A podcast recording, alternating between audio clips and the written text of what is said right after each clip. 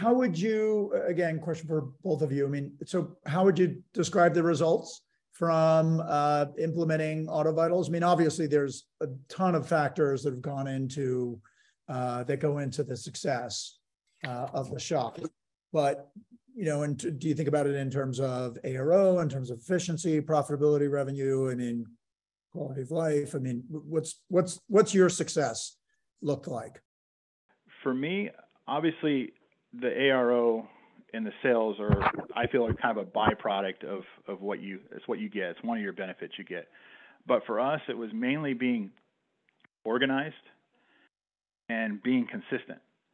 And that what those inspections have done, and and and you can kind of see it in our reviews, our customers, they they love them. And it it earns their trust, and we're really transparent. And so that's that's the biggest benefit for me, is the customers really trust us. They they come to really appreciate and value that inspection that we're not even charging them for. We're including it in their service, and they mm-hmm. they want it. And and that's something the other shops in our town don't offer. And so mm-hmm. it just, it automatically elevates us above the rest of the shops in town.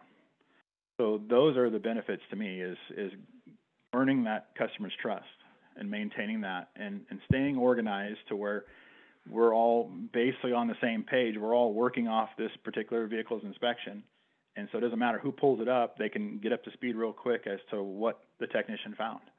We're not scrambling for a piece of paperwork. We're not trying to read somebody's notes that we can't read. We're not trying to make up anything. It's right here in the photos. And the videos, of course, too. We try to do videos when we can because those are really very impactful as well.